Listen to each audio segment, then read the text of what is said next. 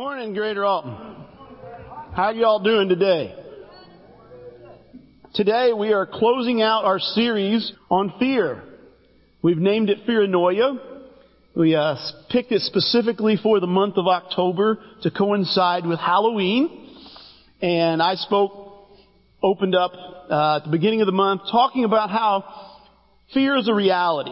And fear is talked about in the Bible over and over and over again and how fear literally stands in opposition to our faith. And that you have a choice of how you're going to live your life. You're either going to live it in fear and let fear either influence or, dare I say, control the way you think, act, and feel, or you can live by faith. And I just want to tell you, if you are living in fear, unless it's the fear of the Lord, it's the fear of God, uh, you're not living by faith. And if you claim to be a follower of Jesus, have made him Lord of your life, and say that he's Lord of your life, he wants you to live by faith.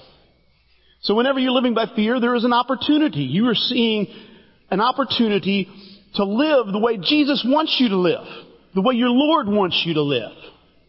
Instead of regretting it and moaning about it, you can look for that opportunity and take advantage of it. Um, We've talked about recognizing our fears, and Tim spoke last week about overcoming our fear of rejection. Specifically, I thought he did a wonderful job of looking at how we can let our faith overcome our fear of rejection. And today we're kind of closing it out, and yes, we planned it this way of being the Sunday before Halloween, and we are going to be talking about our fear of death. When you talk about fear of death, it can be a very serious thing. And uh, on the other hand, it may be something that you think right off the bat, I don't have a fear of. But I've found, for me in particular, that death is something that I don't really like to talk about. Okay, I've avoided the topic. I'm uncomfortable with the topic. I was uncomfortable going to funerals for the longest time until somebody gave me the very wise advice to show up and shut up.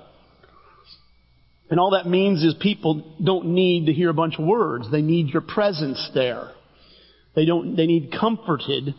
Uh, you don't have to have the right words. It's more important that you show up than you have a lot of things to say. Uh, and like I say, very uncomfortable with it. I mean, most of us know we've had, we've had some deaths here in Greater Walton over the last several years. Tom Tarantino lost his wife Jackie one year ago. Uh, we lost Janet McBride earlier in the year. And we all know about Stephanie Gill uh, passing after a, a decades long battle with breast cancer. And guys, uh, Stephanie was a close friend of ours. I mean, my wife was the, the maid of honor in her wedding. Uh, Stephanie often referred to Susan as, as her best friend. We spent, we had a, a number of occasions, let me say, that we had Steph and Danny at our house or we were out with them, uh, and we would talk. But I was very uncomfortable. I did not talk with Stephanie till the end about her facing death. Why? I'm a little uncomfortable. Dare I say, uncomfortable means I'm afraid of talking about it. And I'm guessing I'm not the only one. Okay? But I am going to give you a little, a little spoiler alert. Okay, I'm going to call this a spoiler alert for life. I'm going to die. Okay? You're gonna die. I don't, I hope I didn't burst anybody's bubble here today. But that is a reality of life. Everyone in this room, unless you're alive when Jesus comes back, and we have no idea when He's going to come back, is going to physically die. I'm not trying to be morbid. I'm not trying to be funny. I'm not trying to be silly. It is a reality. And so for us to avoid it and to not even think about it or to not talk about it is, doesn't make a lot of sense. We need to prepare ourselves for it. I've heard of people, you know, who refuse to make out a will. They have great financial holdings, but they refuse to make out a will because they refuse to think about the fact that they're going to die. And guys, that's, that's the way it is. And when you look at our, our society today, it's something that we don't talk about and we, we do everything in our power to try to avoid. I was just talking with Don Yoder uh, before church started, between services, and, and Don was talking about he just put his 94 year old mother in a nursing home. And he said, the nursing home is full of people their age. He said 300 people her age. I think that's an exaggeration. But he said, and, and what's keeping them alive is medication. And it's guys, we, we see this. I believe it's, you know, obviously there's a financial benefit for the medical field on that. But it's also, we don't like to let go. We cling to life with it all, with, with everything we have, with everything possible. I remember watching my grandparents, especially my grandma, and I'm thinking, why doesn't she let go? And I'm thinking, well, she's lived 87 or 88 years trying to stay alive. And it's not something we just let go of. And guys, when you get into talking about death and talking about fear of death, I think it opens up another area. Okay? Because I'm sure there's some of you in here that either don't think about it or, or, you know, if you ask, go, no, I'm not really afraid. I don't think about it, but I can't say as I'm afraid to die. Okay? But at the same time, we fear what we'll get out of life. And I know this is a funny story. I believe I've told it before. I want to say I was eight to ten years old when I had this, this thought process. I can tell you where I was in the neighborhood I grew up in. I was probably more in the 10 to 12 year old range just from what I'm about to tell you. But I remember being by a friend's house and I don't know if we were, I may have even had a conversation with somebody. I don't remember that much. But I had this fear as a pre-adolescent male that I was going to die without ever getting to have sex. Okay? And that's the way pre-adolescent males and teenage males think. Alright? That's just the reality of life. And that carries on into all kinds of things where you get, you get out of high school, maybe out of college, and you're single, and there's, n- you're not dating anyone, there's no prospects on the horizon, and you fear what? That you will never get married. Or maybe you fear, maybe you're 30 years old, and you've yet to establish your career. And you think, how am I ever going to do anything in this world? And you think about how you will be remembered. Maybe you get older, you know, in your 50s. And you wonder, what will my legacy be? Is this life of mine going to just be wasted? And you see, guys, I believe that when we talk about a fear of death, we need to talk about these other fears as well. Because how we feel about death affects how we live today.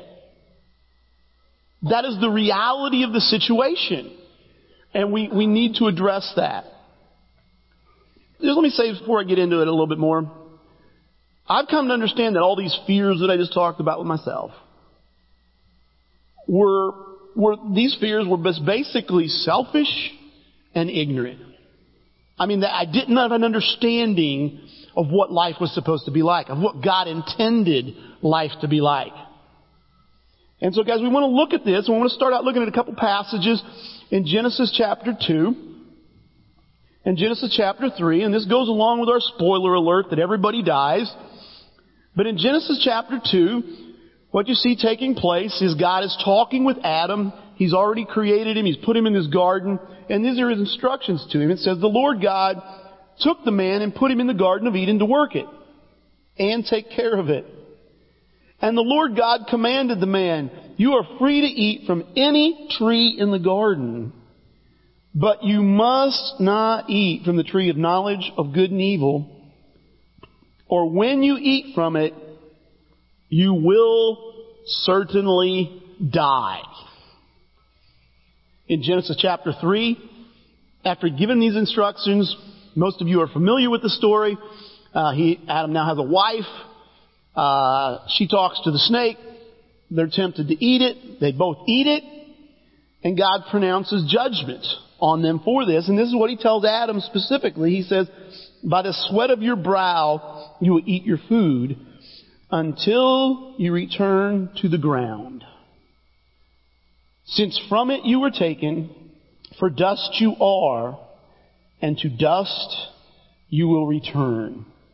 Now guys, what is significant to me when I look at these passages, and I'm learning to look at these first three chapters of Genesis more, and try to dig deeper and understand them more.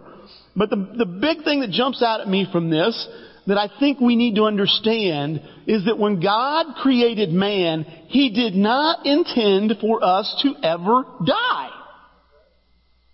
He intended for us to live forever.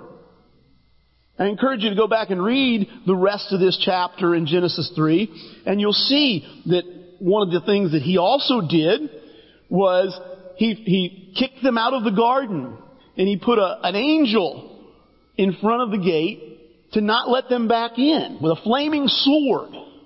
And the reason for that was very clear was that he did not want them to eat from the tree of life and live forever. This is kind of a side note. Now that may have been an act of mercy because he did not want them to live forever in sin.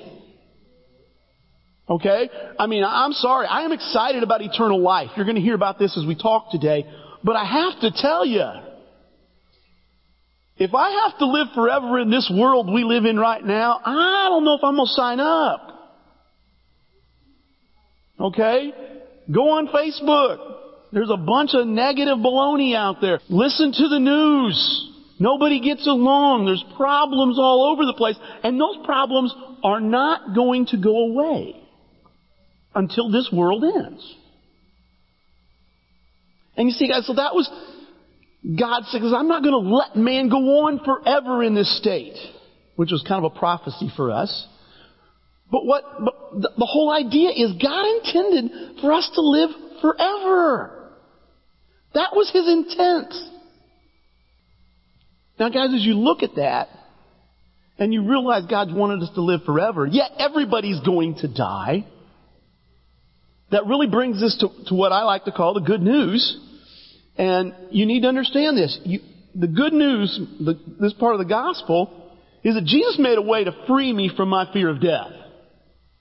Literally, He made a way to free me from the sting of death, from the penalty of death. Well, Gary, you just told me we're going to die. Okay, we'll get into this. But guys, that is the good news. And just, again, another side note. I'm sorry if I'm making too many side notes, but I have a lot of thoughts here. When it comes to sharing the gospel with someone, I don't care how you term it, if you term it, I'm sharing my faith, uh, I'm, I'm helping somebody become a Christian. When it comes to sharing the gospel, the good news of Jesus, I've come to understand that I need to look at Genesis 2 and 3 with somebody. I need to show them that God intended for us to live forever. The penalty of sin is we're going to die. Because then all of a sudden the good news of Jesus is the sting of death's been taken away. And eternal life, we can get it back. And that's awesome news. I think good may be too light of a word. It is just incredible when you think about living forever. Look at these passages here um, in 1 Corinthians 15. Just another thought here, okay, before we read those, is just to put it in modern day language and movie language. Genesis 2 and 3 is the prequel to the gospel. Okay? You know how prequel in a movie tells you what you didn't know before? You know, I've known the good news of Jesus, but I didn't really pay attention to Genesis 2 and 3 the way I should have. And I, it's like a prequel. Anyway, 1 Corinthians 15, it says, Where, O death, is your victory? Where, O death, is your sting? The sting of death is sin, and the power of sin is the law. But thanks be to God, He gives us the victory through our Lord Jesus Christ. Now guys, I've got to tell you, and I've spoken on this a handful of times this year, and it seems like it always comes up when I'm up here. I'm not apologizing for that at all. But 1 Corinthians 15 is about one thing, one, has one big idea or big truth in it. And that is the followers of Jesus are going to all be a part of what's called the resurrection. And that's when eternal life begins. And that's what he's saying here when he's talking about this and the reality of the resurrection, that Jesus was the first to be born from the dead, and he is the proof that we get to be reborn from the dead, that we get to be resurrected as part of the resurrection. He's saying, where, O death, is your victory? And it says that death has been swallowed up in life. And you see, guys, that's the awesome part about it. As a follower of Jesus, this is fundamental to our faith. Let's read this verse in Hebrews chapter 2. I'm actually going to begin in verse 14. Uh, that's not going to be in your notes or on the screen because it wouldn't fit. But it says, Since the children have flesh and blood, he too, talking about Jesus, shared in their humanity, so that by his death he might break the power of him who holds the power of death, that is the devil, and free those who all their lives were held in slavery by their fear of death. And folks, I've got that in there just so you know that what Jesus did, the effect of Jesus living and dying and resurrecting from the dead, was to free us from a slavery to a fear of death. Okay? So if you are living in a fear of death right now, you need to understand that you don't have to do that. Jesus lived the life he did and died on the cross and was resurrected from the dead after three days so that you wouldn't have to. And I'm not going to begin to cover it all here today. This is really just blowing the topic wide open, and I hope especially if you're one of those people who do fear death, you can look at this a lot deeper and come to a greater understanding and a greater faith in it. You see guys, most of us, like I said, we don't think about it. I, I've shared about her often because I get the privilege of speaking with Debbie Weiler on a regular basis. And as most of you know, Debbie was diagnosed with stage four breast cancer uh, approximately 14, 15 months ago. And, you know, Debbie was like the rest of us going through life and not really thinking about it. And the only difference between Debbie and us is she has a better idea of when and how it's going to come. I mean, that's the, the truth of the matter. Back to what I was saying, we're all going to die. And Debbie has said she'll talk to she'll talk to you about it. You want to ask her about it, talk to her. She's not in here right now. She's in back with the kids. But talk to Debbie about it. And she will share with you her faith. And she will share with you about the way she felt when she first got the diagnosis. And how over the last year, her faith has been, has grown. She has lost her fear of death. She thanks God for the cancer because it has opened her eyes and helped her to grow. And guys, we need to understand, that's what Jesus died for. Debbie doesn't face death. She's not facing this diagnosis and she's been, as you know, cancer doesn't mean what it used to mean. When I was in high school, if you heard somebody had cancer, you know what it meant? They're gonna die. Pretty quick. Okay, I talked to Jim Simpson last night, and Jim also has stage four cancer, and he was diagnosed in 2014. I, as you know, I was Santa Claus at the at the uh, treats from the trunk, and uh, I was asked, I was joking around with Jim. I said, "What do you want?" And he says, "Another year." And he did not expect. If you would have asked him in 2014, "Do you expect to be asking Santa Claus for another year in 2017?" He would have said no. But things have changed, and where you can live longer, but you do know. They do know the end is coming. But guys, you need to understand, Jesus has broken that power. That is good news.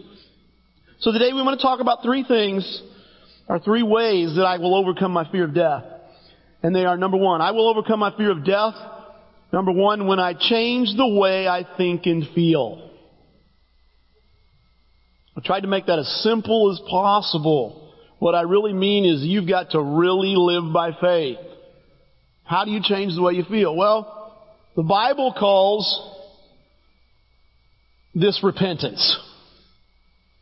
Now, tr- tr- traditionally, if you heard the word repentance, or you need to repent, somebody tells you you need to repent,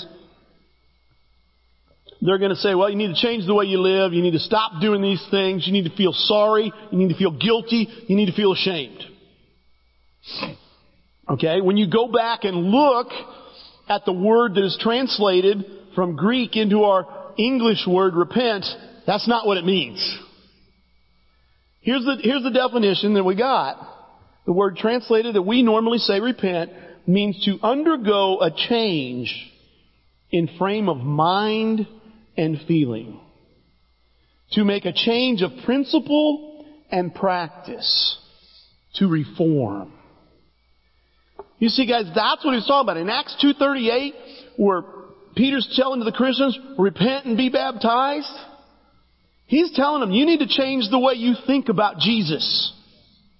You see, because up to that point, they thought about Jesus as a blasphemous criminal who deserved to die on the cross.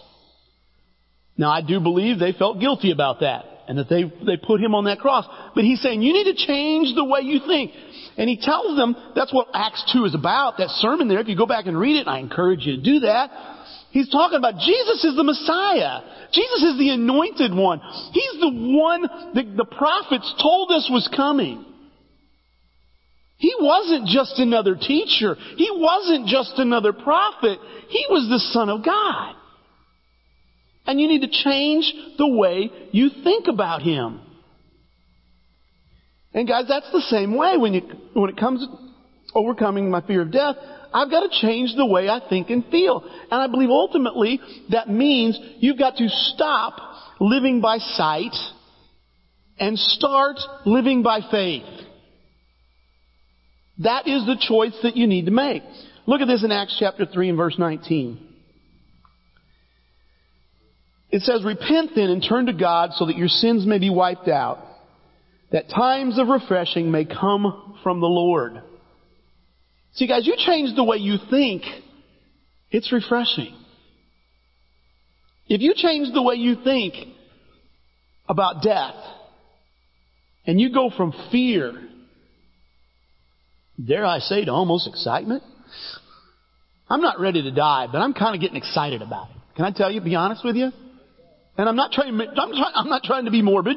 There's a lot of things in this world, that, in this life, that I hope to continue to do. That I hope to continue on with. But the alternative as a believer of Jesus in dying, it looks pretty good. It really, really does. Because it's, it's, it's, it's refreshing. Look at Romans chapter 12 and verse 2. This is what it says. It says, don't copy the behavior and customs of this world, but let God transform you into a new person by changing the way you think. Now let me ask you, are you going to live differently if you learn to view death the way God says you should view death? You know, you heard the country song, live like you were dying. If you know you're going to die, you're going to change the way you think and feel. And again, I point back to Debbie Weiler. Her faith has grown tremendously. Because it became a reality. And she had to decide if she was really going to believe this, if she's really going to live that way. You see, guys, if you change from living by, by sight to living by faith, You've got to have faith in what God says and in what Jesus did.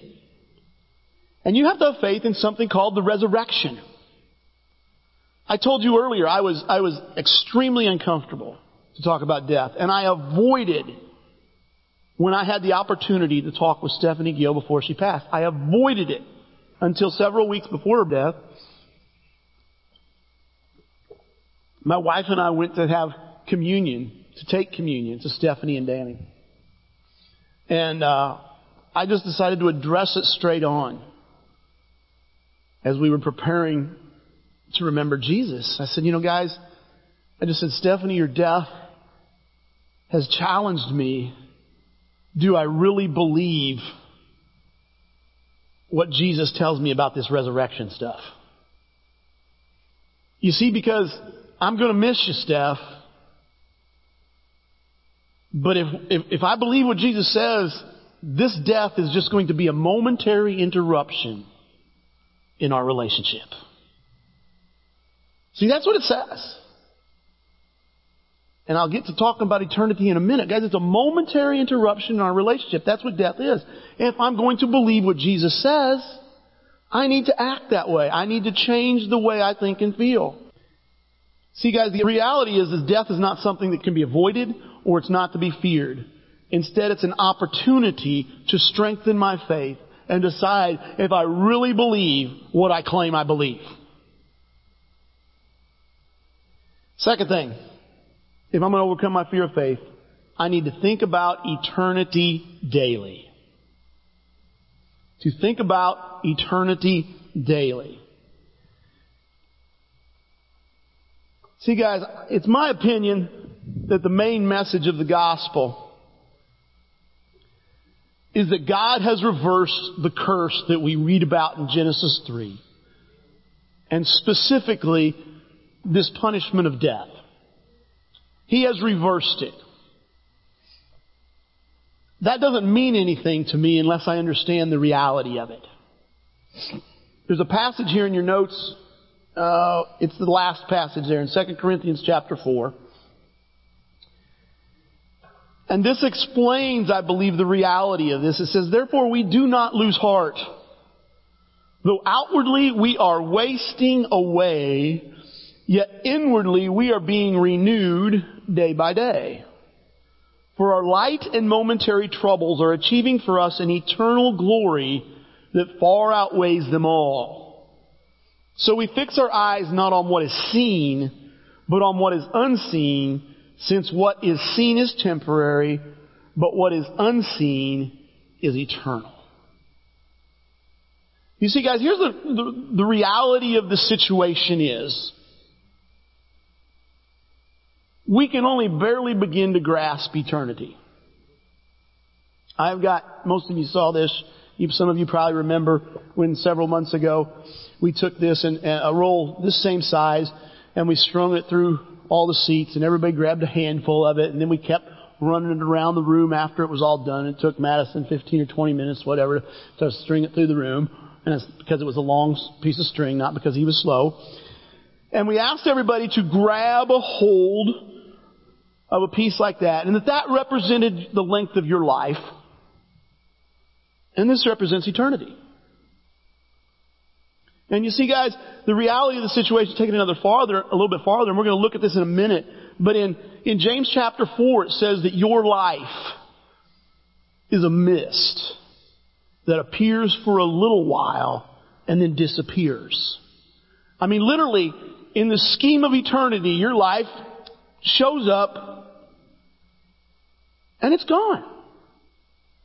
It's burned up before, just like that little piece of string, before you know it, it's gone. It's over with. Okay? Now what you got left as a believer of Jesus is a lot. Okay? So if I know that my life is this brief moment that's gonna poof and be gone, and this is what I get after that, do I really want to sweat the details of this life? Do I really want to worry about that? I mean, all of a sudden I'm not afraid of death. I'm kind of eager for it. And I'm not running towards death, guys, but it sure looks good. Eternity looks great. And you see, guys, you need to understand that. I will die, but as a follower of Jesus, I will rise to live forever. How much do you think about that? How much do you talk with somebody, with your friends, with your fellow followers of Jesus about living forever? I was amazed. I mean, you know, you do a word search. I encourage you. Go to BibleGateway.com and use their search feature to search for eternal life. And you will be amazed. I think it's the theme of the book of John. All by itself. But even all through the New Testament. And I, I've come to the conviction about something. If you want to disagree with me, you, you can. You'll be wrong. But I've come to the conviction that if the early Christians talked about something a lot and thought it was important, and the men that God entrusted with writing the New Testament to us referenced something a lot, I should probably pay attention to it. Is that fair to say? I mean, that's, that's simple. I've got John 3.16 in your notes. I used to be so tired of seeing the sign, John 3.16, everywhere on TV. Sports games, you know, in the background. Somebody sit behind there. Somebody put it on their hat. And they, then they've got even quicker down to just putting it to John, to 3.16. And everybody knows what it means. And I got annoyed for that for reasons that I, I shouldn't have.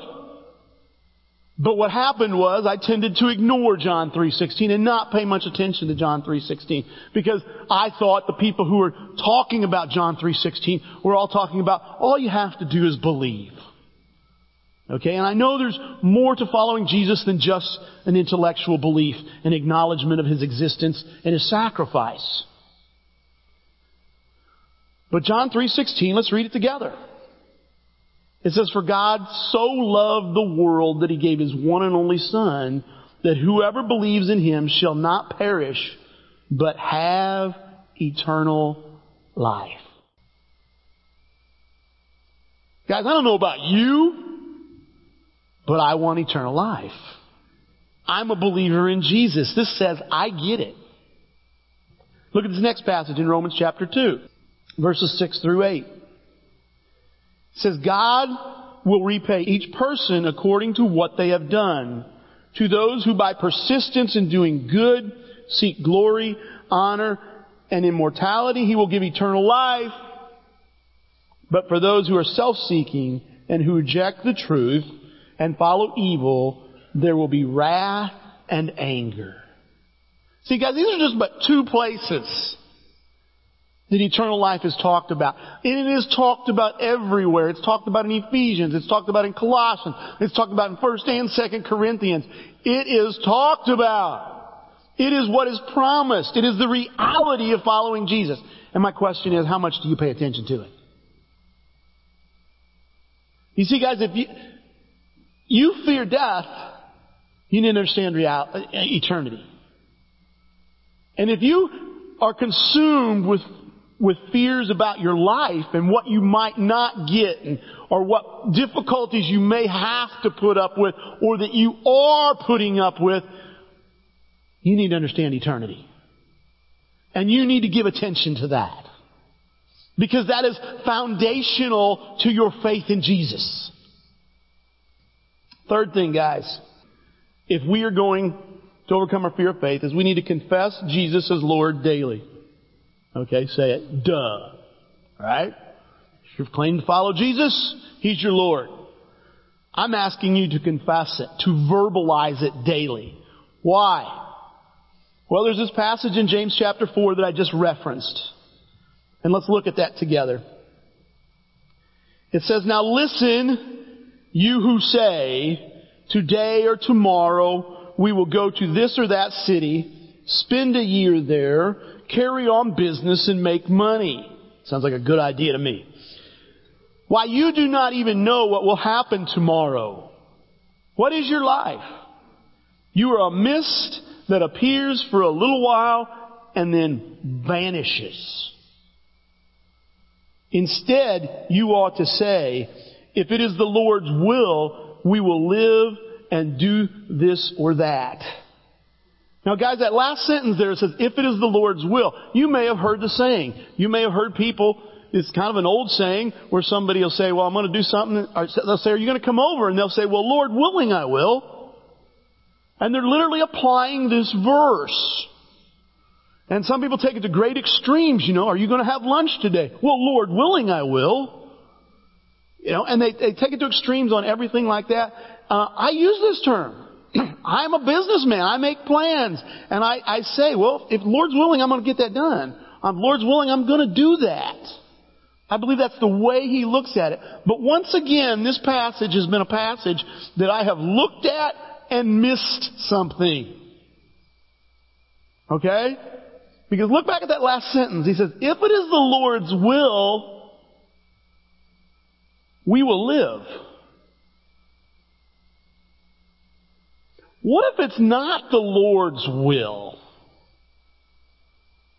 Correct me if I'm wrong. I'm gonna die. Okay? Have you ever thought about that? When you said, Jesus, you are Lord. Jesus, you are the Lord of my life. I confess you as Lord. I, I, I want you to save me from my sins. I want to live eternally.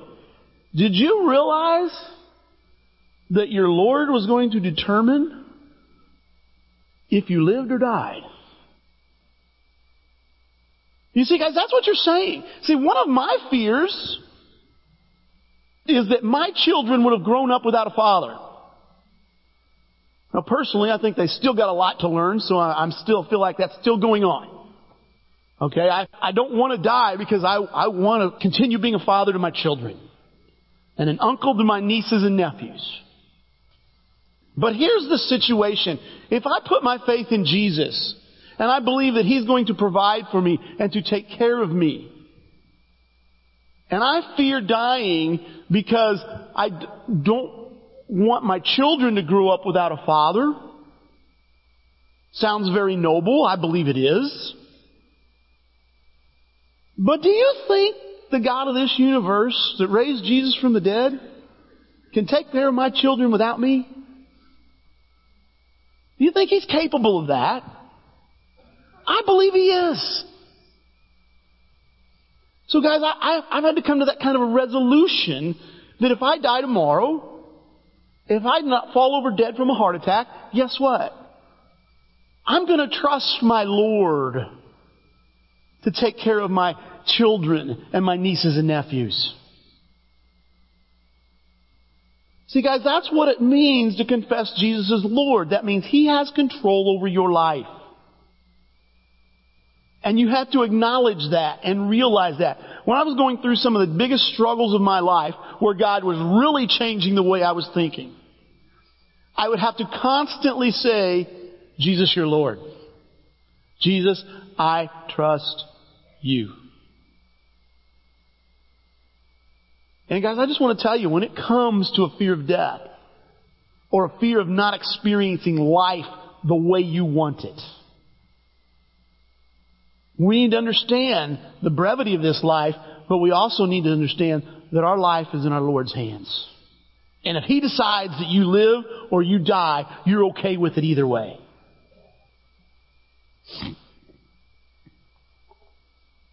Guys, I don't know where you're at today. I hope you find this encouraging. I have meant for this to be encouraging for you. I will say one thing on my last point. It is difficult to confess Jesus as Lord daily if you've never made Him Lord of your life. If you've never relinquished control of your life to Him. And instead you maintain control of your life yourself. Either you've never made a decision for Jesus or you did make a decision and then you reneged on it.